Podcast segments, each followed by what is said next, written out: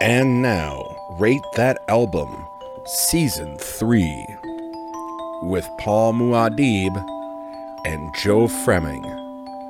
Two guys who know stuff.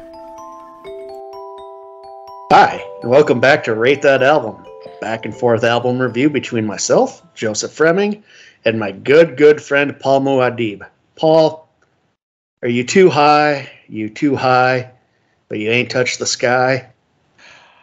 I am too high to be on this fucking podcast tonight. Yes, absolutely. On the Delta 9 there, Paul? Or Uh, no, you remember they, they they legalized the uh the is it the Delta? Yeah, they did. They, they what is that? Fifty milligrams here.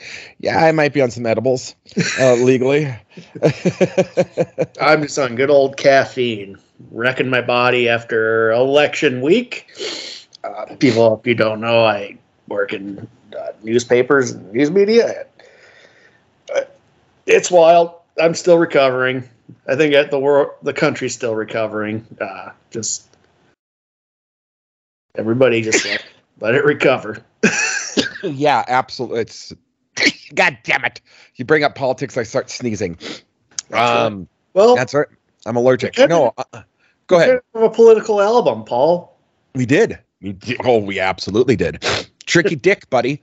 Tricky Dick. Uh, yeah, I decided uh, just on a whim because I like this album quite a bit, but I haven't listened to it in many years. I decided to go with Stevie Wonder's Innervisions from 1973. Uh, Paul, before we get into it, let's, uh, let's, what are your thoughts on Stevie Wonder in general? I know I have my Yeah. like, critiques of Mr. Wonder, but I'd like to hear yours first. So when I was a kid, when I was a kid, um, my mom listened to "I Just Called to Say I Love You," um, and several other of the of the '80s um, Stevie Wonder songs. That was the Stevie Wonder I knew, which was fine, light rock, you know, light R and B, that type of thing. When we got into high school and things like that, you know, you start getting kind of in the counterculture, uh, things of that nature.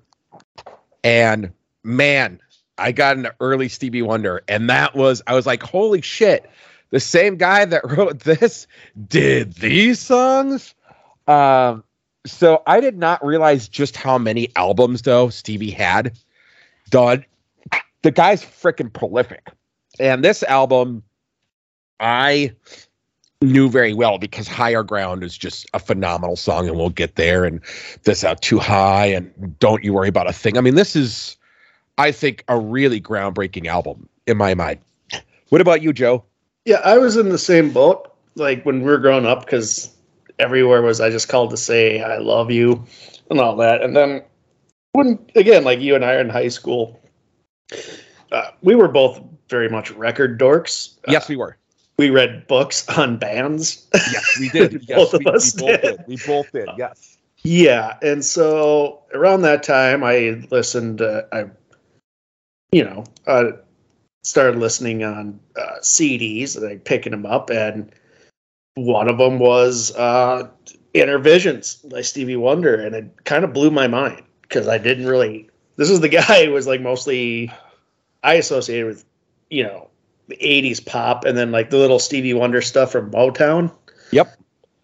but holy shit, he had a lot to say on this album when I first heard it, and a lot of it, I you know, it was hard for me to wrap my head around. Yeah. we're, pretty young, so, We're pretty young. Yep. so yeah, that's how I came across it, and uh, you just, and then it kind of started dawning on you like these songs on some of the classic rock stations, you know, we grew up with. I didn't even know it was Stevie Wonder. I would say like Superstition, like I just thought it was like another R and B band or whatever. Mm-hmm. That's Yeah. a fucking solid song. That's a solid, solid, solid, solid fucking song. That's Yeah. signed, sealed, delivered. Uh, Signed, sealed, delivered. Yep. uh, Yep. You know, uh, dance on reggae woman, boogie on reggae woman, and stuff like that. When I Oh yeah. came across when I started getting into the jam bands. So You're the sunshine of my life. Um, Sir Duke, Sir Duke. Um, what else was there? That girl living for Um, the city. living for the city. Master Blaster. Yep. Yeah. Yep. So I mean, this is a. Uh, you know, we do a lot. We've covered a lot. Uh, what two two plus years we've been doing this, and Yep.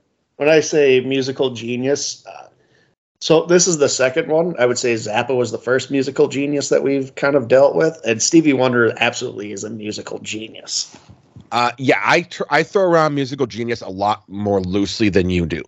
Um, I, I I do it, and I know I'm doing hyperbole when I when I do that. By the way, but when you bring up true musical geniuses, yeah, I would agree with you. Zappa and Stevie Wonder here.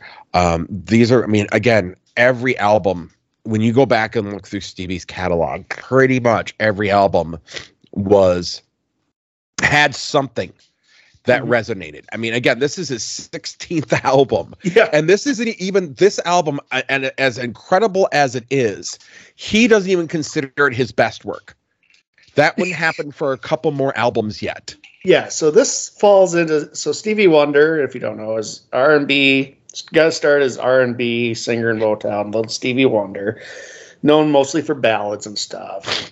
Uh, but come the seventies, seventies uh, R and B is my favorite R and B. Paul. oh yeah, it's funky. So I have like three albums that I just adore from this kind of era. It's uh, this album, Innervisions, Marvin Gaye's "What's Going On," yep, and uh, the Superfly soundtrack by Curtis Mayfield. hell yeah, Like all those three albums just have like this kind of same similar vibe, you know.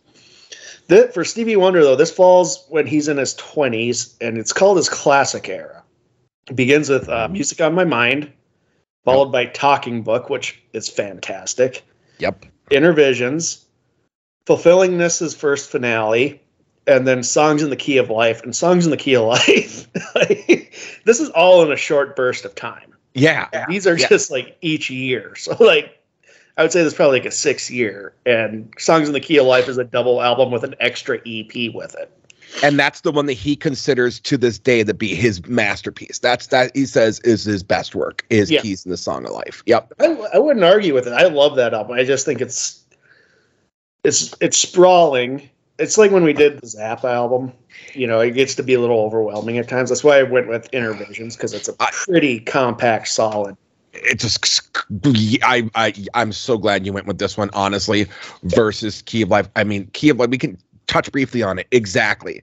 It's sprawling, it's genius, and yes, it's a wonderful piece of work, but to re uh, to listen to it for a review of, you know, trying to get through that multiple times in a week long period um and give it its you know its due would be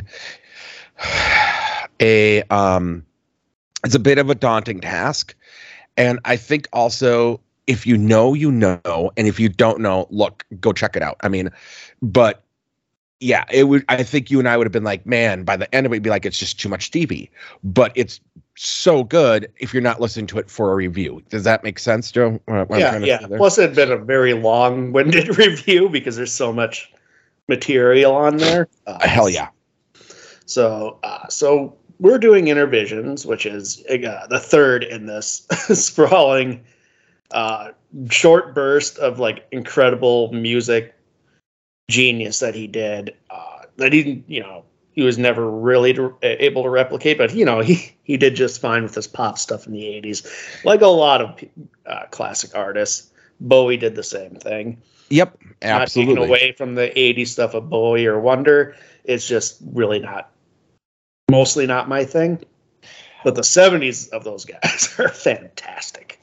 You know i i for me bowie is like is like an anomaly in that regards where i really did appreciate a lot of the things even the weird even some of the ballady stuff like the modern love and that type of thing.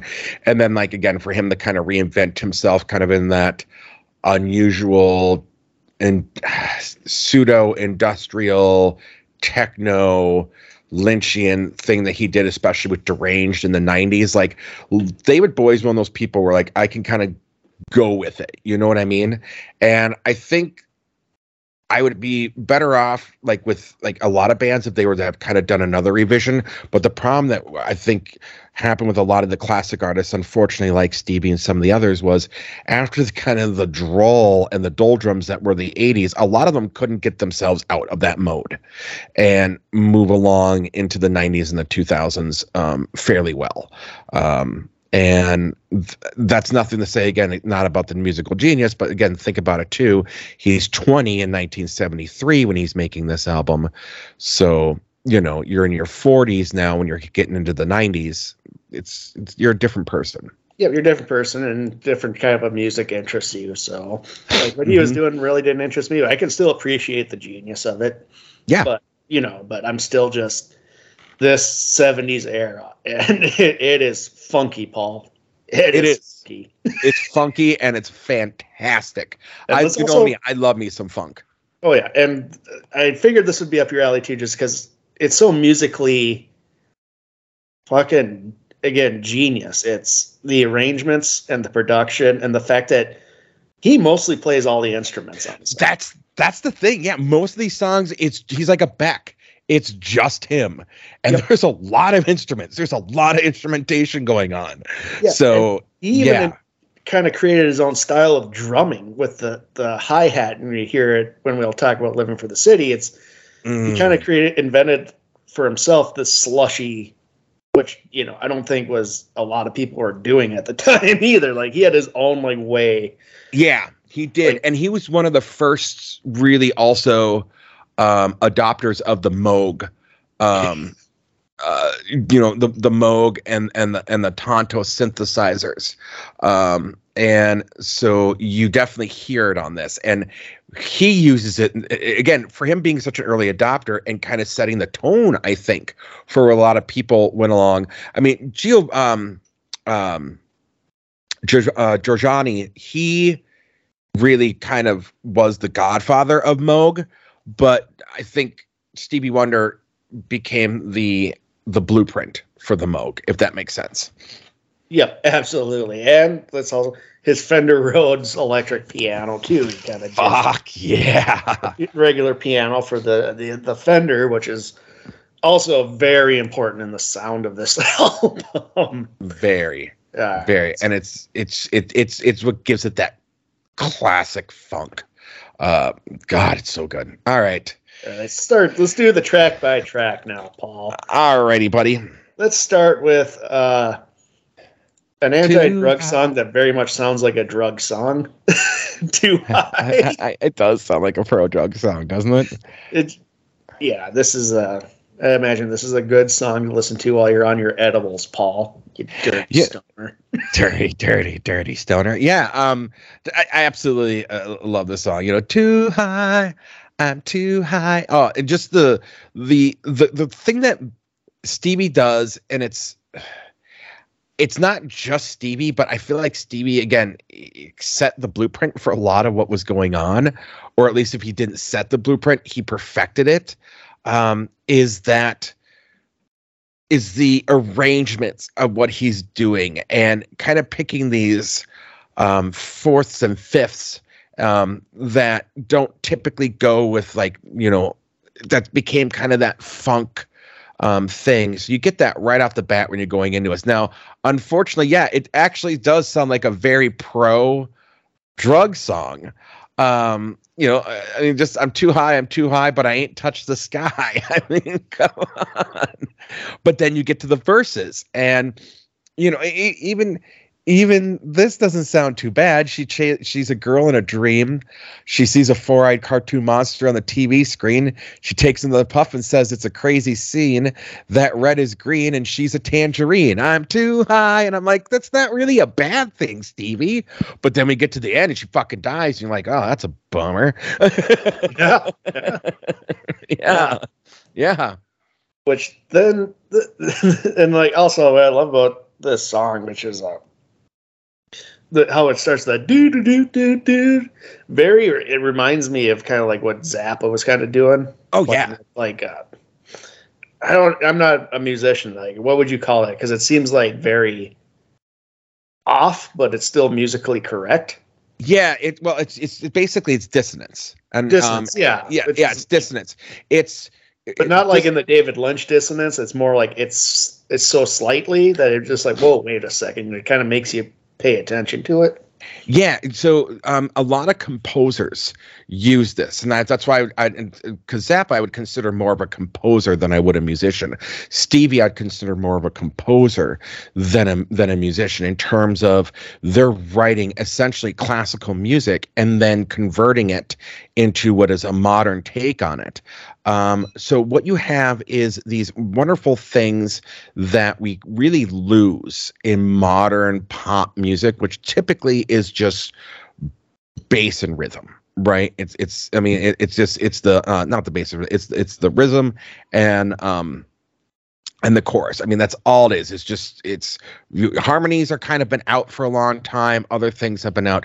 But in doing this there's other ways in the scales that still work but because we are not accustomed to it in terms of like you go back to a lot of classical music from um 18 1700s and earlier you hear a lot of this. But as music became more mainstream and easier to digest it just kind of got lost. So stevie does it zappa does it um, and a lot of fat jazz and funk use it a lot um, because it does exactly as you said you pay attention you're like because you think it's going to go one way and it doesn't but it's still musically correct but it's not in the correct way that you're familiar with it so you're like wait what what, what is that and i love music that does that Exact, absolutely, yeah. And it's uh, you know, and people that remember, like he's putting this, like unlike uh, Zappa would say, he's putting this into like a more digestible pop song, mm-hmm. which is like I wish more bands would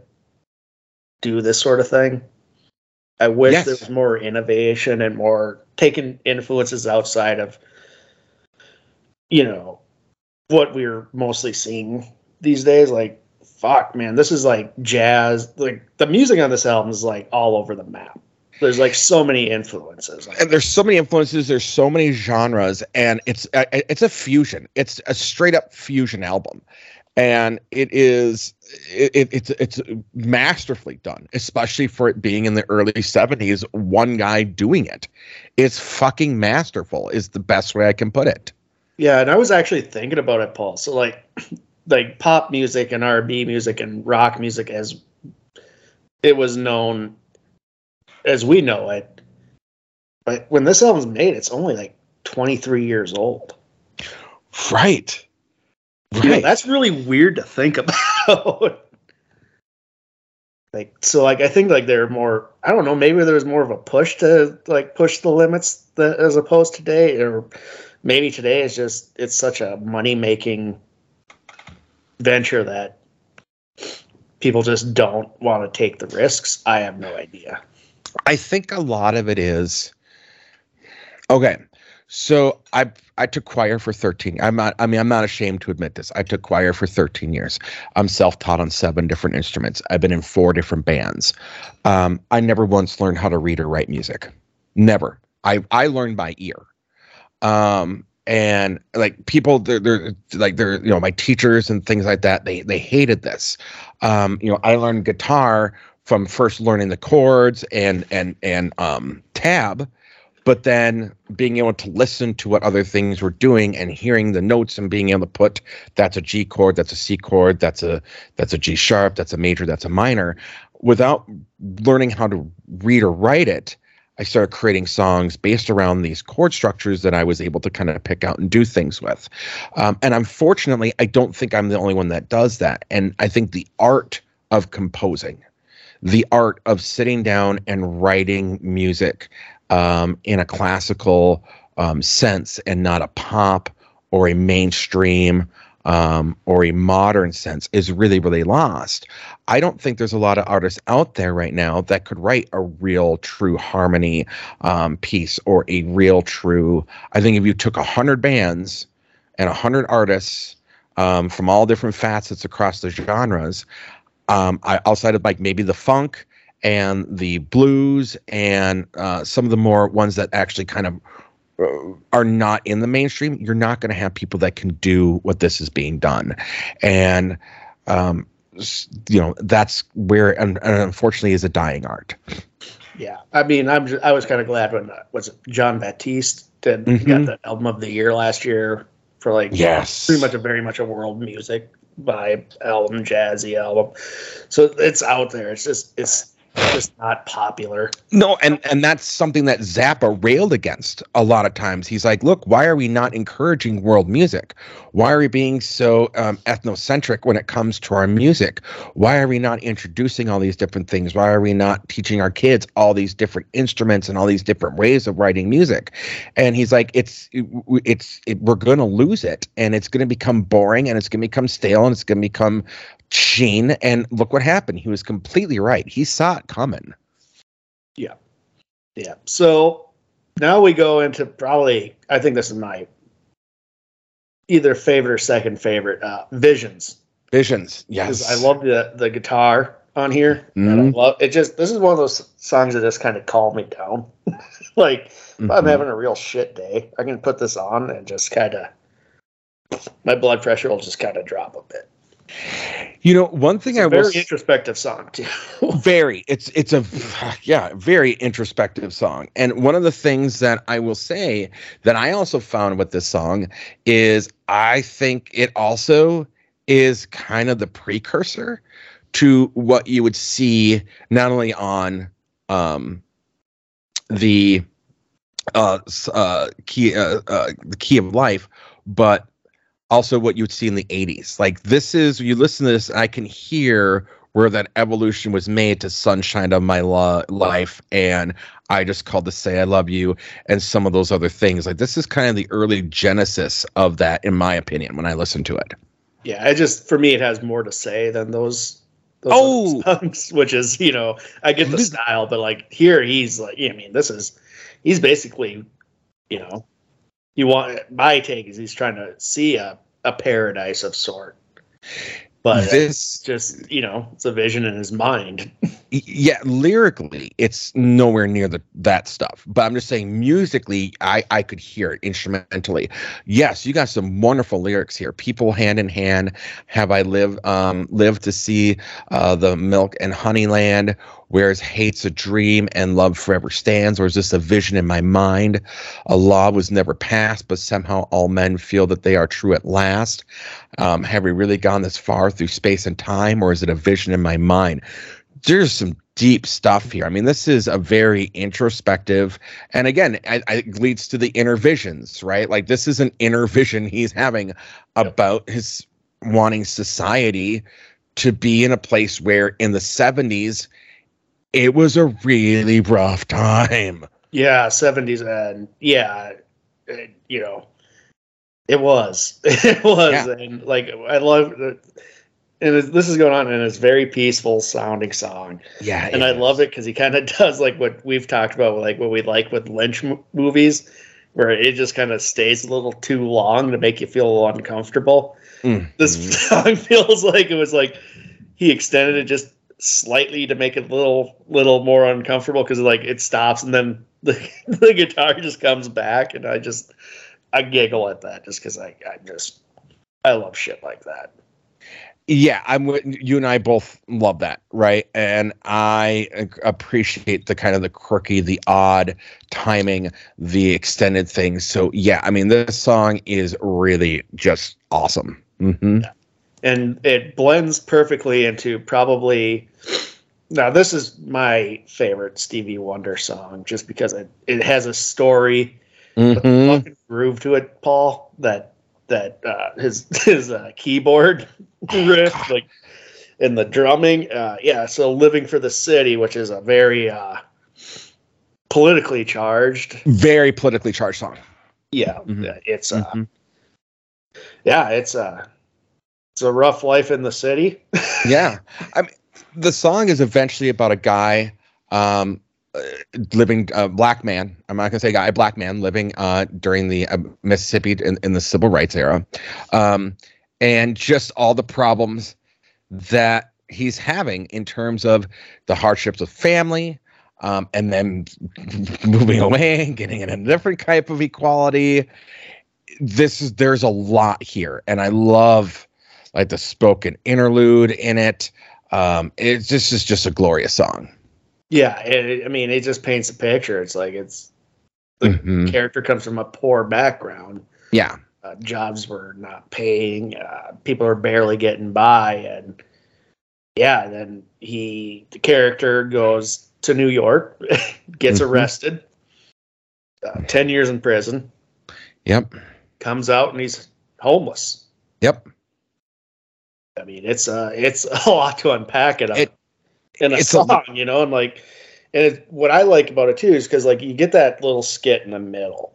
Mhm. It, feels like we're kind of like on the same, a very not the same, but similar in that as Stevie is that you know we're we don't see what's happening, but we can hear Yes, happening, and that just to me is really interesting. That he does that audio kind of yeah, letting us listen again. You're we're on the same page there. Yeah, I mean the lyrics: "A boy is born in hard time Mississippi, surrounded by four walls that ain't so pretty. His parents give him love and affection to keep him strong, moving in the right direction, living just enough." Just enough for the city. His father works some days for 14 hours, and you can bet he barely makes a dollar. His mother goes scrubs the floor for many, and you better believe she hardly gets a penny.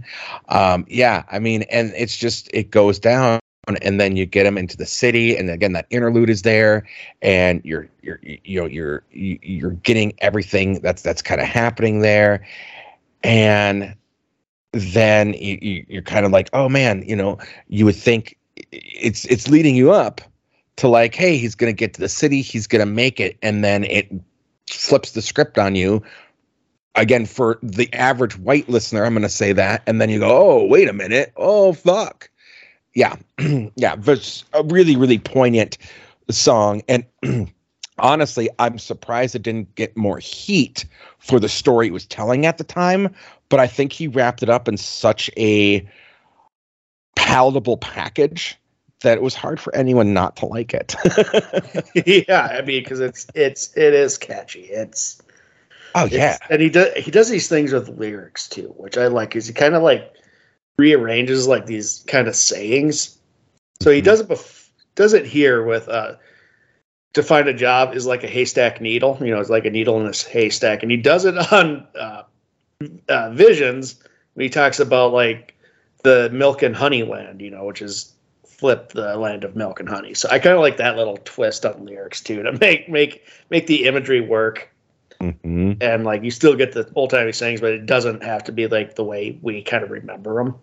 Hundred percent, hundred percent. Yes, yes, yes, yes. Okay. Um, I'm I'm with you. It's it's so he is just prolific on every genre. Like I said, he he is there. There's nothing musically he can't do, and that's not me saying like trying to be like, oh, I really don't think you could set you could sit him in a room and be like, here, do this, and he's gonna have it done within a week. It's just the guy's fucking good, whether it be lyrically, composing, or playing. Yeah yeah yeah all right. So next we have uh, Golden Lady. Golden Lady. yeah, yeah, it's, a, it's one of his love love song ballads. Uh, again, but Mhm. there's kind of like more here than what you typically get from a love ballad, musically and lyrically. Oh yeah. Um I I it's there's again a lot I mean he was really I think this is why a lot of people loved his ballads in the 80s cuz it was still that imagery was there. Um you know a touch of rain and sunshine made the flower grow into a lovely smile that is that's blooming and it's so clear to me that here's a dream come true that there's no way that I'll be losing um, a golden lady I'd like to go there um, you know, looking at your hands, hands can understand, waiting for the chance just to hold your hand. There's that play in in lyrically that he's in the lyrics that he's doing, um, that kind of that double speak. Yeah, yeah. So good, so good. Yeah, so good. Uh, but since I'm not a huge fan of the ballads, I'm going to move on. fair. I do want to uh, say to this is song another. that Dan Marison ripped off. But before we get there, I do want to say this is another one of those songs on where, where- that I also felt was like a precursor, like the origins of what we would get later in the '80s. Like again, you listen to this and you go, I can see how we got "Sunshine of Your Life." Um, I can see how we got some of those other ones. So there was brewing here early. It's just it came out in the '80s. But yes, let's move on to Dan Marison. Dan Marison rip this off for that song on all the gods kill. Uh, this is an interesting song because it's catchy as hell, but like the lyrics are kind of like holy fuck because it's it, he's dealing with some heavy things here. He, uh, yes, I'm so darn glad he let me try again because my last time on Earth I lived a whole world of sin. So I'm glad I that I know more than I knew then. Going to keep on trying till I reach my highest ground. Yeah. Uh huh, dude. This is okay.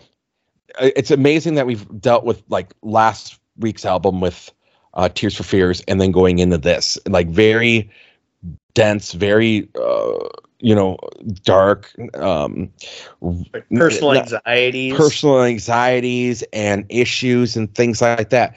The difference there between what we had last week and this week is this is packaged in a, a far more fun package that and the lyrics and things match it where again 10 years later from this album Tears for Fears would kind of do the same thing, but as you said, in, you know, in your words, you took that as clown music. Um, so it would have been interesting to see what would have happened had Tears of Fears not had the '80s and had been doing it on tape and things like that, like Stevie did. Um, I, I, bet you would have gotten something a little bit different. Um, so yeah, absolutely. I mean, it's just so good. People keep on learning. Soldiers keep on warring. World keeps on turning because it won't be too long. People keep on lying. Well, your people keep on dying. Or powers keep on lying. Well, your people keep on dying. World keeps on turning because it won't be too long. Dude, it's so good. It's just yeah. it's saying so much here, but it's so simple and it's so deep. Yeah, you know. I mean, yeah, it's he. You know, the higher ground basically is just trying to reach that to be a better person you know what i mean mm-hmm. just kind of and you know there's probably the religious stuff in there i'm not a religious scholar you know more about religion i, I do. I do i do he has some of that on here but like it's not preachy no and you know the thing is is that stevie okay so i follow some of that stuff uh, and i got in a little bit of the trans uh, uh, uh, transcendental meditation as well. You know that. Mm-hmm. Um, and there is these, um, there are these messages of that and Buddhist and um, samsara uh, and karma and, and things like that, and nirvana being the, the highest of the spiritual grounds. Um, and that's where a lot of this comes from is it's not just Christianity. He's taking all these different religions, and that's the whole thing with the higher ground. It's kind of like the the moving of the uh, uh, uh, of the chakras, as it were. Mm-hmm. Yep, yep. And then we go into uh, Jesus, Children of America. Love this song. Yeah, this, I love this because it feels like a, it feels like a song that could have been on Marvin Gaye's "What's Going On." Uh huh. It definitely feels in that vibe, just kind of like that, that bass, like that, that, that kind of slower and minor key sounding bass, and it for a song that's kind of like about you know you know, kind of like talking about Jesus, and it's it has this like really dark vibe to it. Well, very and, seedy vibe. It feels like something you'd hear in a Scorsese movie in the seventies. You know what I yeah. mean? Yeah, yeah. No, it has that. But what I, what I really uh, think again, this is something that's been going on for a long time. Again, this album was made in 1973, and let's point it out here. He's calling out, and I know Christians, people are getting like, blah, blah, blah. And yes, it's mainly because Christianity in America is the main form of religion, um, you know, or not the main, but the but but the majority. And he's really pointing out the the pros and cons not of hitchhiking, Joe, of of of religion here, of organized religion, of you know, you have the right things, but then you have the people that are doing the wrong things. You know, like holy roller, are you standing like a soldier? Um, are you standing for everything we talk about? Um, Which is, you know, because there's a lot of the platitudes from you know religious people, and they don't really, uh, you know, back up the message with their mm-hmm. actions. Mm-hmm. So you have these people, like especially in the '70s when Vietnam's going on, you know, very much in the Bible, "Thou shalt not kill." Although there's still the eye for the eye. The Bible's full of contradictions. Yes, that's just what kind of what it. But he's kind of calling him out. Yeah, he is. He's absolutely like, calling him out on this. You know, because like you got like something like uh, Martin Luther King, who put his uh, money where his mouth was with that. Mhm. And then, but then you have like these others that are like hobnobbing with Nixon in the White House, Billy Graham. Billy Graham. and you see that. I mean, you see that today. I mean, you saw that with Still, you saw yeah. that with Trump. you saw that with Trump. Yeah, saw it with Bush a lot, and it's just like, Mhm. uh, Trump was one thing because I just knew whatever. I'm not gonna go on a spiel, but like the Bush one was, especially with the two wars going on at the same time, like that really uh, jaded me a bit. Oh, absolutely. Again, it's you know, religion has become at least uh, when you know anything when it becomes an institution. Uh, eventually, what happens is the money takes over and it becomes a fucking, uh, you know, it, it, it loses what it was because the the power and the grab for for money um, is just so tempting that you got to go where the money leads. Um, and you see that a lot of times, and you know, um, I love songs. You know, I love songs like this when you can tell someone is truly believe is, is like is the is the uh, paragon of what the religion is supposed to be about calling out those that aren't.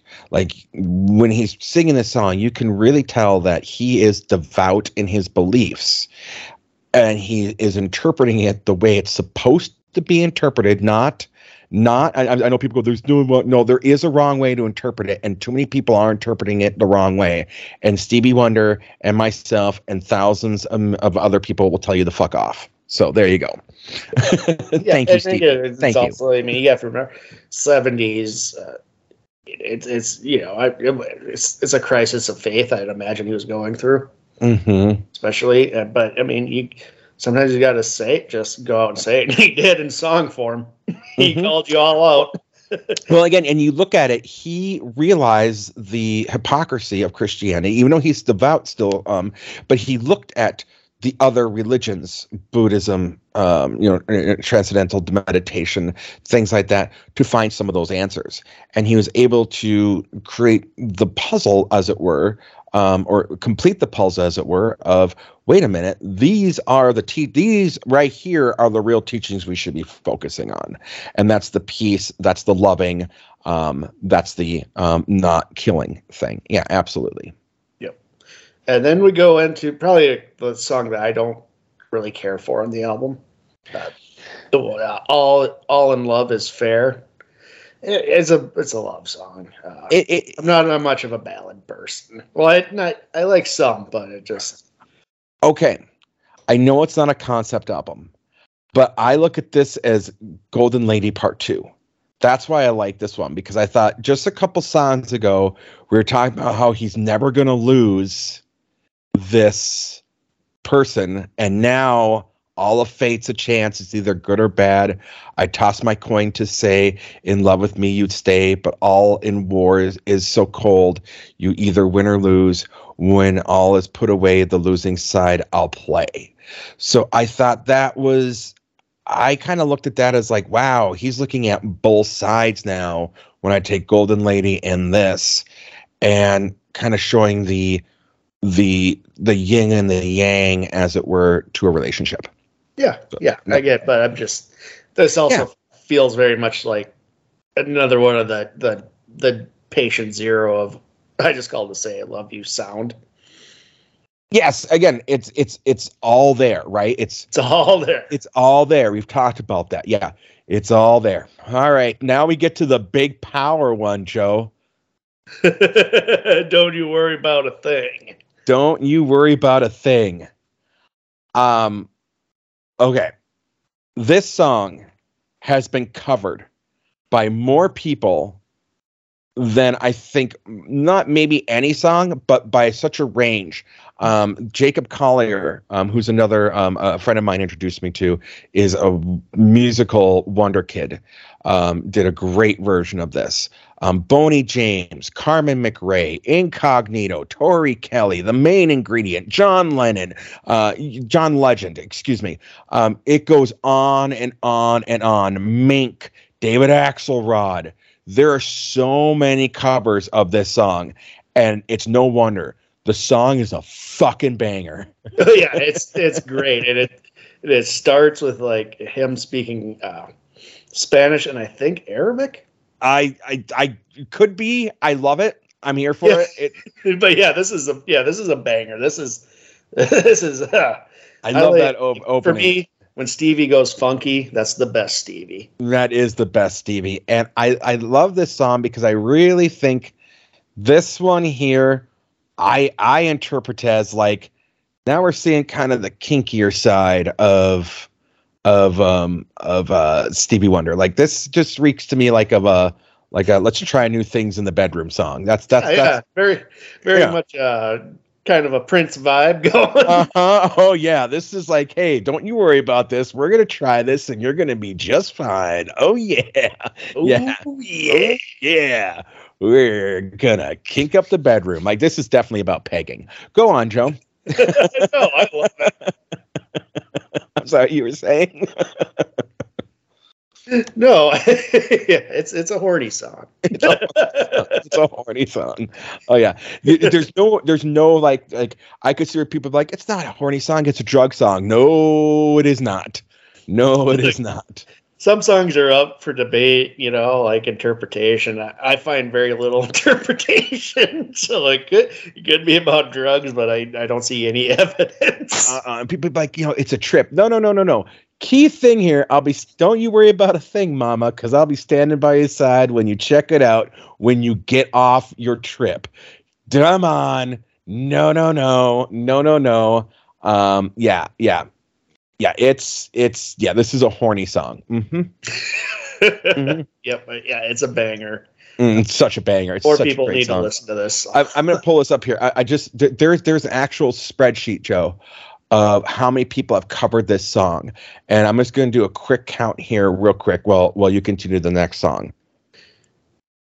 Everybody loves to hear Dead Air as Paul counts the covers. anyway, yeah, the next song is because I'm gonna move along. He's a Mr. Know-It-All, Paul. Uh, very much an in, a scathing indictment of one Richard Milhous Nixon. This is kind of back in the day when people thought, "Man, there's no way we could do worse than Nixon." yeah, Fortunately, America has a hold my beer mentality. we do have a hold hold by beer mentality, don't we? Um, yeah, no, I and, and um, it's very. I, I mean, even I knew that this was about Nixon, um, and without even you know before even looking up the Wikipedia, I'm like, this feels like it's about Nixon. Uh, Makes a deal with a smile, knowing all the time he's his lies a mile. He's a yeah, Know-It-All.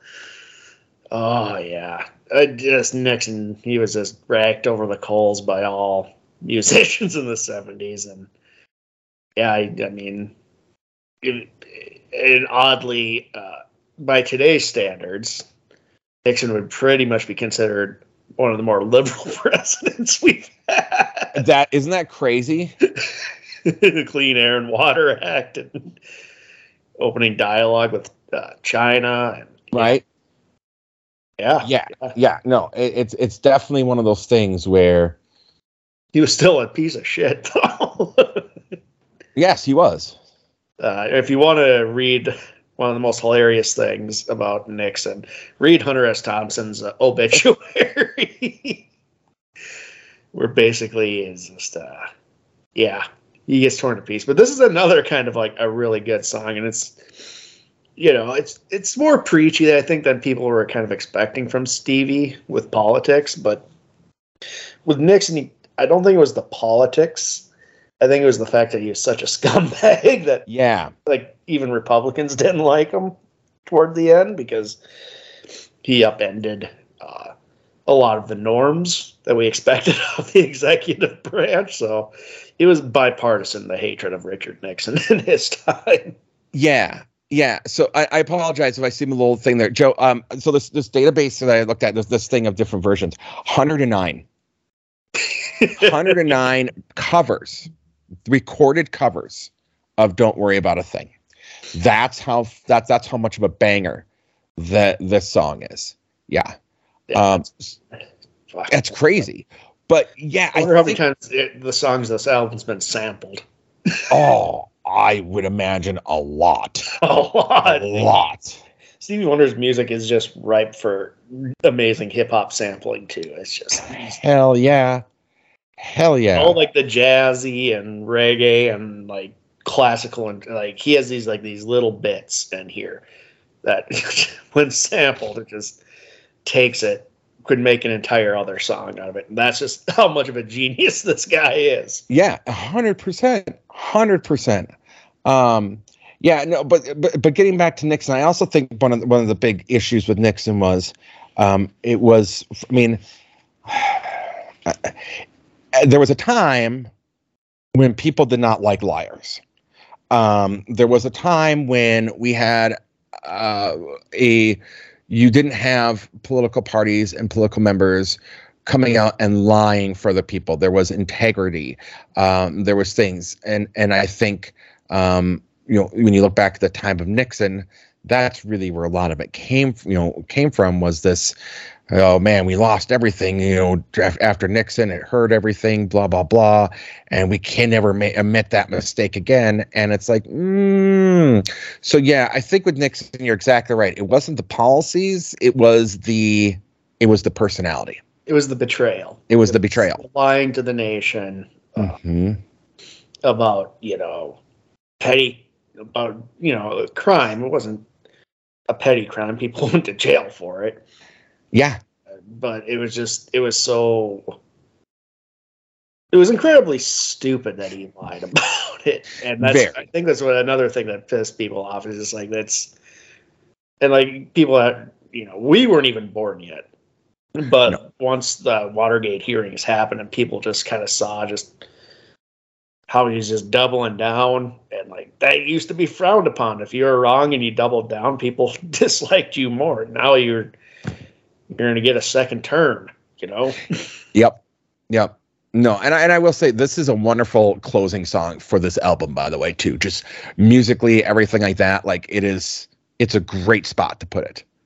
yeah yeah yeah so that was stevie wonder's Innervisions mostly with him playing every fucking instrument uh and uh the, the wild part too is like he's did he did like these like five albums. And he was still he was touring while he was doing all this too you know? Like, Yeah. it wasn't like he's just sitting around the studio for a year ca- cranking these out. I think the guy was on tour and doing all like that kind of like that burst of pro, uh, prolific writing is just jaw dropping to me Yeah, hundred percent. And to be able to do that, you know, I mean, like, like again, he's out touring, he's doing these things, and he's making the next album. Like, holy shit! Like this was he was a truly working man's thing. Yeah, yeah, that was like a, you know, that kind of stuff slowed down. I think when, uh, you know, people started spending more time in the studio. Well, and I- technology advanced, but like unfortunately, have- with the advancement of technology, uh, it's kind of made music worse. I, It- I feel like because he's doing a lot with the limitations he had in the studio. yeah, So he's playing those to his the strength, so it it it sounds a lot better. Where today, like in Pro Tools, you can make any sound you want, and people are just making mumble rap. hmm yeah. No, I, I mean, mumble rap is. Oh, we're gonna It's get there fine, but it's just like where we're gonna get there. uh, we're gonna get the there. Innervisions type of productions. Like we could do literally anything in the studio now. You can you can overlap your vocals like a million times. Like Did, now, re, now, when did Stevie though? Also, when did he have the car accident? Because I know he was in. The, Out was like uh the I think a few days after this album came out. was it a few days after the album came out? Okay, yeah, it God, like think- right when it came out, I believe. Like yeah, because I knew it was after this album, but I didn't know how long after the album. Um, he had another then that was another like which caused yeah three days after the release of Innervisions, and that caused uh him to go even more bold and mhm. introspective and outrospective and all that like it just that because he was in a coma Yeah, yeah, he, yeah, he. It, people thought it was fate. Like it was, it, people thought he was gonna die. yeah Yeah. so yeah he, he came out of it he lost the sense of smell for a long time uh, he worried that he wouldn't be able to record or perform he came back like was the album he did after that which was uh, fulfilling this first finale which is good but then Yep. then songs in the key of life, which I Song in the Key of Life. Yeah. Yeah, so yeah, he he had he had a five album string there some of the best music ever recorded. It's wild. It's wild. It's it's absolutely amazing. It's he almost died and he came back and he made even better music. I, I know, right? I know, right? It's insane. It's insane when you think about it. Yeah. Guy was fucking genius.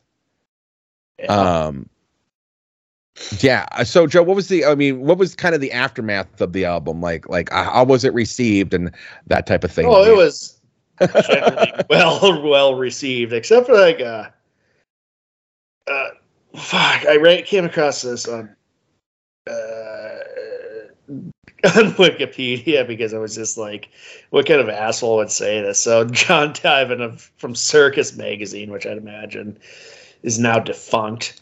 Just when Stevie had some momentum going, he went and put together a concept album of homogenous music rather and rather typical lyrics. Unlike his last two albums, there's no real there are no real low spots on this album, which I suppose is an improvement. There's no songs and Innervisions which are truly outstanding either. There's no superstition, no I believe when I fall in Oh love my will be forever by constructing solid ground from which to work. Stevie has lowered the ceiling put a damper on his talents.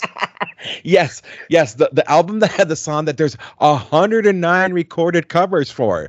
Mm-hmm. yeah, uh, yeah. living for the city, which has like probably one of the most memorable grooves to it, and higher ground, one of the biggest. I think it was like this album was album of the year. Yeah, no shit. This fucking like- idiot. What Oh. is what is circus? What the fuck is circus? Yeah, Um, it's Clown Town, Chief. It, it is well. It was. It was It, published from October '66 to May 2006. So. well, thank God Yeah, they're not around being anymore. contrarian dipshits, I guess.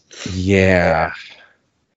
Yeah. Oh man, Kurt Loder was on it. That's all I needed to know. All right, go on. MTV's Kurt Loder. MTV's Kurt Loder got his start with the Circus magazine. It looks like. Yeah, those magazines. A lot of people got their. I mean, those are just counterculture music magazines. Where I mean, to be fair, Rolling Stone was one, and that's where one of my favorite authors got his uh, Start. break. So yeah, And to be fair, Circus, it looks like it was devoted to rock music. So you get this album. Of course, they're going to give it a negative review because it's not rock. Um, so there oh, you go. had David Fricke on there. too. Yeah, yeah, David Fricke on there too. Uh huh. Okay. Yeah. I would just.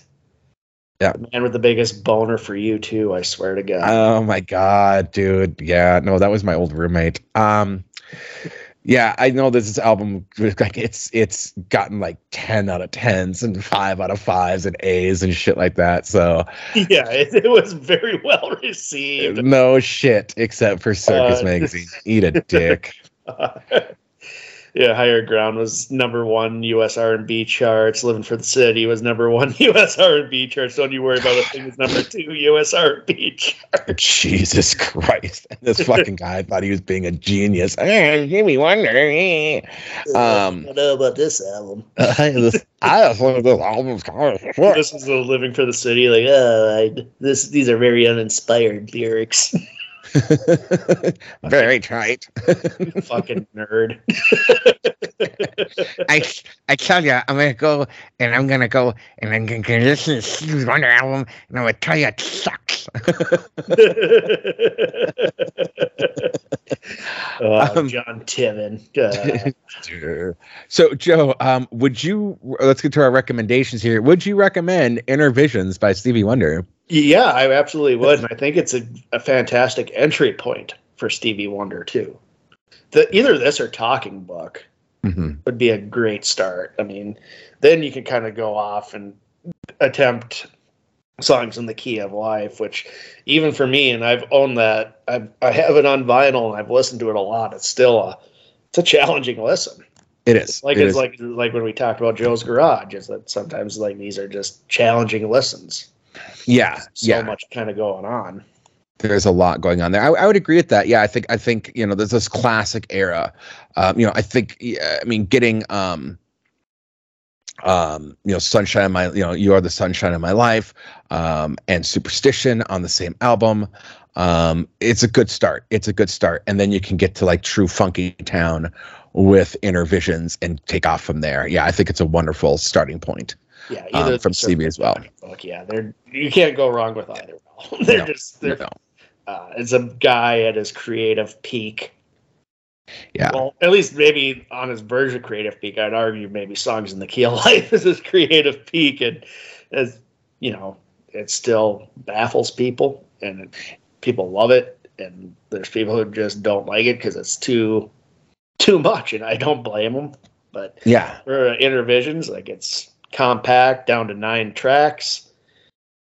It kind of gives you a taste of a bit from his past with the ballady stuff and a sense of where he's going after. So it's a good, it's a great uh, combination. It's yeah, n- no, and I and I'm with you. I recommend the album. Yeah, I mean, who am I gonna fucking be like? Oh no, it's got five out of five, ten out of ten. Don't fucking look at that album.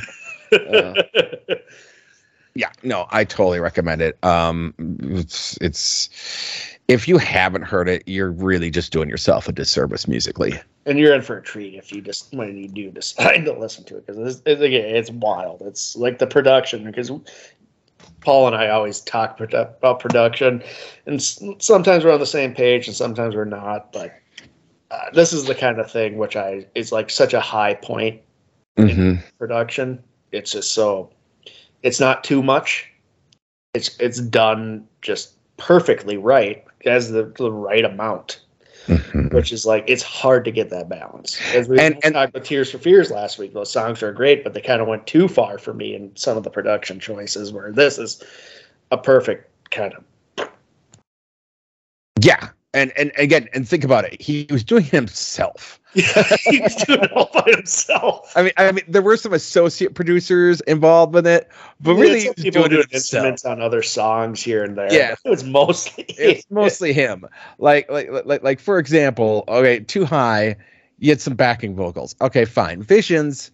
Yeah, you had some, you know, some people playing some of the other guitar work on it, and and and the bass. bass. Yeah, yeah. Yeah, And then you have Living for the City, which is fucking wild. It's like, yep, that's all Stevie wanted. all Stevie. Yep, yep. Golden Lady. Got a couple other people on it. Higher ground, all fucking Stevie. Higher ground is all fucking Stevie. Holy shit. Um, Jesus, Children of America, all all Stevie. Stevie. Yep. All's love, uh, all in love is fair. All you had a guy playing the bass. That's that's the only thing that Stevie didn't do. Don't you worry about a thing. Look, there's a guy playing the bongos and the shakers. Other than that, it's fucking Stevie. Uh, Mr. Mr. Know It All. You got one guy playing electric bass. yep. The rest of it's all Stevie, and Stevie's producing this thing. Again, this is. I mean, I I I know. I would put Beck in this category. Like he is like I think Beck was a big Stevie Wonder fan because this is kind of what Beck was doing. Beck, I, I'm sure he was listening to Stevie and going, "Stevie did all this shit himself. I I can do all my shit myself."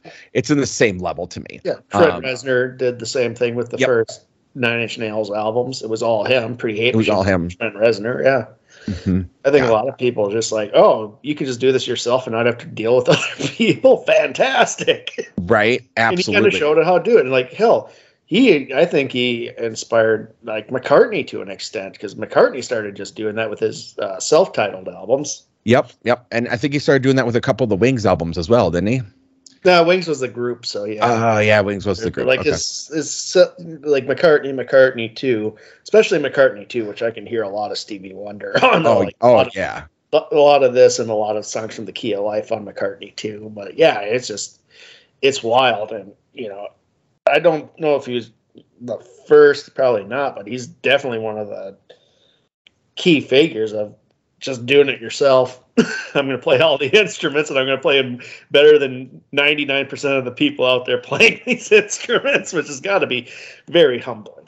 Yeah, absolutely. And I apologize when I when I meant when I meant with Wings was I thought he was doing a lot of the production for it, not all the instruments, but I thought he was doing a lot of the production. Oh, he probably was, yeah. Yeah, But I the thought so. McCartney stuff was him playing all the instruments. all the instruments. Yes, yeah. And he didn't he do like a a, a movie uh movie soundtrack as well, like some um scores and things like that that he was doing all himself as well. I mean, yeah.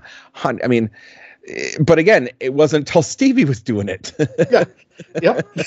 Stevie was, yeah, he's a groundbreaker. It's it's fantastic, and it, it's it falls in like my favorite uh, era of R and B, just like this funky, like this era also that gave me my favorite Miles Davis stuff was uh, on the corner or on the street where he does the funky stuff too. It's just like it's just kind of like this. America was all funky and it was great, and now how we have porch radio. Yeah, no, yeah, poor. And yes, I was able, I was able to to to, uh, I had to do it. Yes, Paul McCartney was the producer for the Wings albums, so um, yeah, I just had to make sure of that. All right, Joe, what do you got? Let's do some plugs here, buddy. What do you guys got going on at the Joe Down Down Down? We just released the uh, Exorcist Two Oh, review. yeah, you did. Yeah, you did. Yeah, you did. Ah, yeah, Fuck. That- Ah. that fucking movie exists, huh?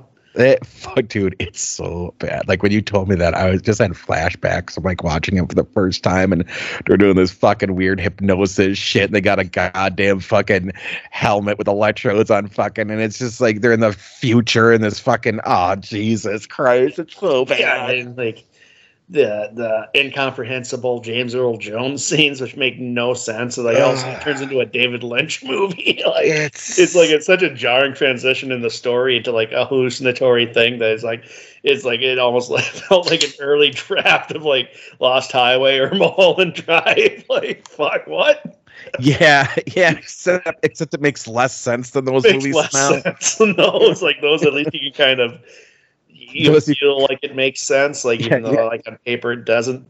like Mhm. that that didn't make any sense. Yeah. And then Yeah, uh, yeah. we're the next movie we're doing is Clerks. Oh, Oh. nice. Have you seen the new one, Clerks Three? Yep. How was that? I haven't seen it yet. I liked it. I liked it. Uh, a lot of fans didn't. Uh, you'll understand why. I think some people didn't like it when you see it. It's uh, Pretty meta, right? huh? Pretty meta, isn't it? Yeah, yeah, and it's also pretty depressing Okay. because he's Okay. dealing with, you know, it's it's about His heart attack. his own heart attack he had, and Yeah. facing mortality and stuff. So you kind of have that going on with Randall. Randall has the heart attack and decides to make the Clerks movie. I liked it, uh, and I haven't liked a Kevin Smith movie in a very long time, probably since Tusk or Red State. I don't know. I, I remember I like Tusk. I like Tusk. I like Tusk. uh, I hated Yoga Hosers. I hated Jay and Silent Bob reboot. I really hated Jay and Silent Bob reboot. I he played so he did a Q and A and showed that at the Fargo Theater, and I went and saw it, and like we had to watch the movie first, and I was so mad I almost walked out on the Q and A because I was like, this movie's fucking terrible. Oh, like that was the biggest horse piece of shit movie I'd ever seen. Well, yeah, I, I didn't mind. I didn't mind it. I didn't like Yoga Hosers that much. Um, there was the other one he did. What was it? I forget what it was called with his daughter in it. I didn't like it. Um, and yeah, Tusk I liked. Uh, but you know, I mean, you know, I, I all I ever wanted was Mallrats 2, and we never got it. So you know, that's just He, my saying that they're gonna make it, but I, I at this point don't. At this point, don't. Um, or all right. it, I don't know. I'm not his dad. Yeah, that's true. I'm not his dad. All right. Well, Joe, before we get to my pick um, for next week, I just want to bring up our audience.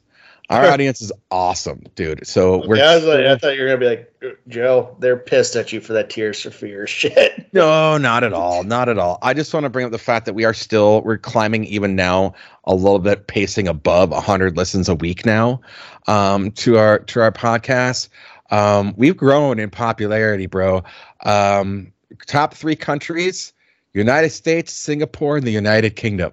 I don't know what we're doing. I don't know if it's VPNs. I don't know what it is, guys. But um, yeah, the the map is definitely growing. Um, uh, we had some. Uh, we had apparently had a, a new fan and new fans in Singapore. They apparently found us. This this is a new one, but we're in Columbus, Austin, um, Los Angeles, Ashburn, Anchorage. We're we about found in Alaska, bro.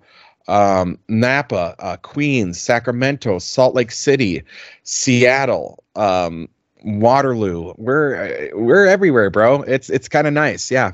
Yep. Amsterdam. We made it in Amsterdam, Joe. Sweet.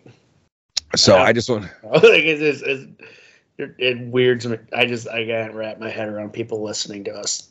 like it's just so weird to me. Isn't it weird? but I appreciate the shit out of it. Like Thank you, obviously, thank you for listening to us. It's making me uncomfortable now. Well, again, if you guys want more fan requests, um, you know how to hit us up. You can find us on the on SoundCloud. You can find us at the joedown.blog. You can find me on um, Facebook. You can find our, our Facebook page, the the pod down. Um, you can email us at talkingtwinpeaks at gmail.com. So yeah, uh, absolutely. We did not get a fan request, which means Joe, I get to pick next week's album. And this is an album I've wanted to do a long time for us. And I just, you know, Stevie Wonder um, doing, uh, you know, Don't Worry About a Thing with this horny song. I decided we're going to do um, Nathaniel Merriweather prevent, presents Lovage music to make love to your old lady by. All right, nice. Yes. So, as you know, this is a collaborative project with Dan the Automator. Um, under the pseudonym Nathaniel Mer- Merriweather, that he made for a different project called the Handsome Boy Modeling School. Um, and it features Mike Patton and Jennifer Charles, Kid Koala, and Brandon Arnovic. Um, so, yeah. Um, I'm excited for that one for next week. I absolutely, uh, you know, I love the album. I'm interested to see what your take is on the album, and I think it's about time that we started hitting Mike Patton because he's in so many different bands, and we're gonna get to some. I know we're gonna get to all of them at one point. Yeah, more than likely. Yeah. I've seen him live. He was amazing. I saw him live as well with Mr. Bungle, and it was amazing. Yeah, I saw him with Peeping Tom. Did Yeah. you? I, Yeah, they opened up for Gnarls Barkley. It was amazing. One of the best shows I ever saw. awesome, awesome. I saw him at the was it the Mist or the Caboose? I think it was the Mist. I think it was the Mist. I Uh, said it was a sold out show at First Ave. nice, nice. Been to a lot of shows sold out at First Ave, so that's it's wild there when it's sold out. It is. It is. I've been to a couple. I've been to a couple sold out shows in First Ave, and it's it's been to two, so yeah. Each time it's wild. It's a wild scene, man. that's awesome. Yeah. All right. So yep. So that's what we're gonna do. Um, Joe, do you have anything to bring up before we uh before we close out here, bud? Not really, no. Uh, oh wait, I, yeah, just because like you know, I know our fans are kind of like you know, uh, like a lot of the stuff we do. I just want to let let them know if they don't that uh, Barnes and Noble has the Criterion shit at fifty percent off. Mm. This is not a paid ad or anything, but this is more like, hey, if you want to get that Lost Hi- Highway 4K, like I did, now is the time to do it because it's otherwise it's like fifty bucks. So Nice. and, And I, I picked will it and I say- hadn't watched it. I hadn't seen Lost Highway since it came out on home video, and like I had no idea what the fuck back then because I was pretty young and all sorts of other things I don't want to talk about on here because I want to remain employed.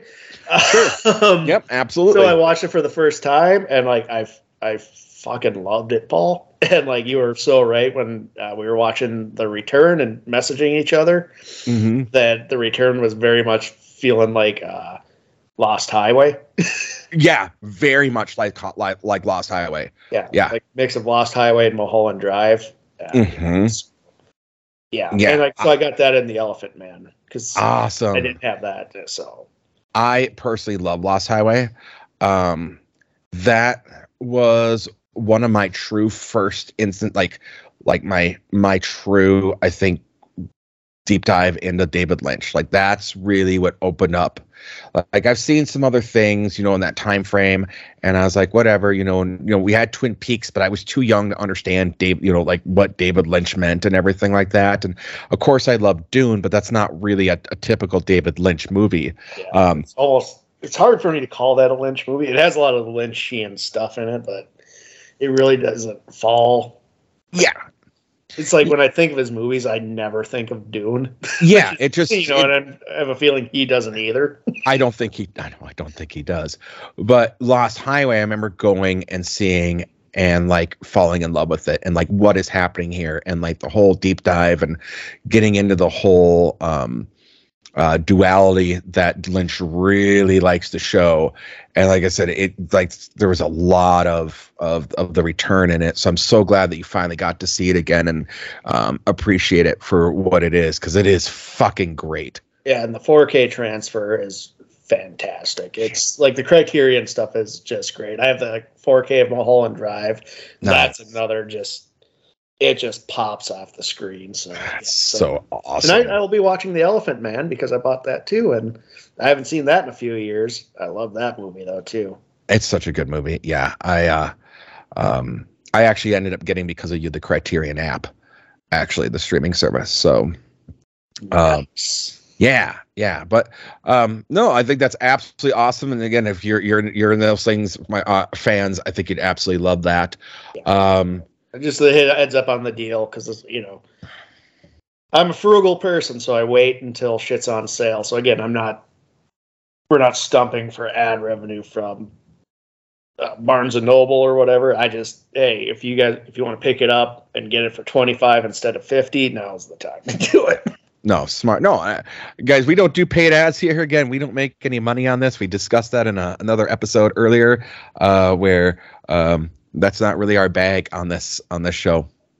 Um, trying to, we're not really trying to make money on this. We just want to give you guys entertainment from the land of Minnesota.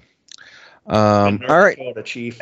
I, I North Dakota. Fine, the Midwest, pig fuckers. We're gonna get we're coming to you from the Midwest. God damn it. Um, Damn it! God damn it! You're always fucking it up, Muad'Dib. You ruined the universe. You created a jihad, Muad'Dib. all right, Joe. Do you want to take us out? No. This has been Rate That Album with Paul Muad'Dib and Joe Fremming. Thank you for listening.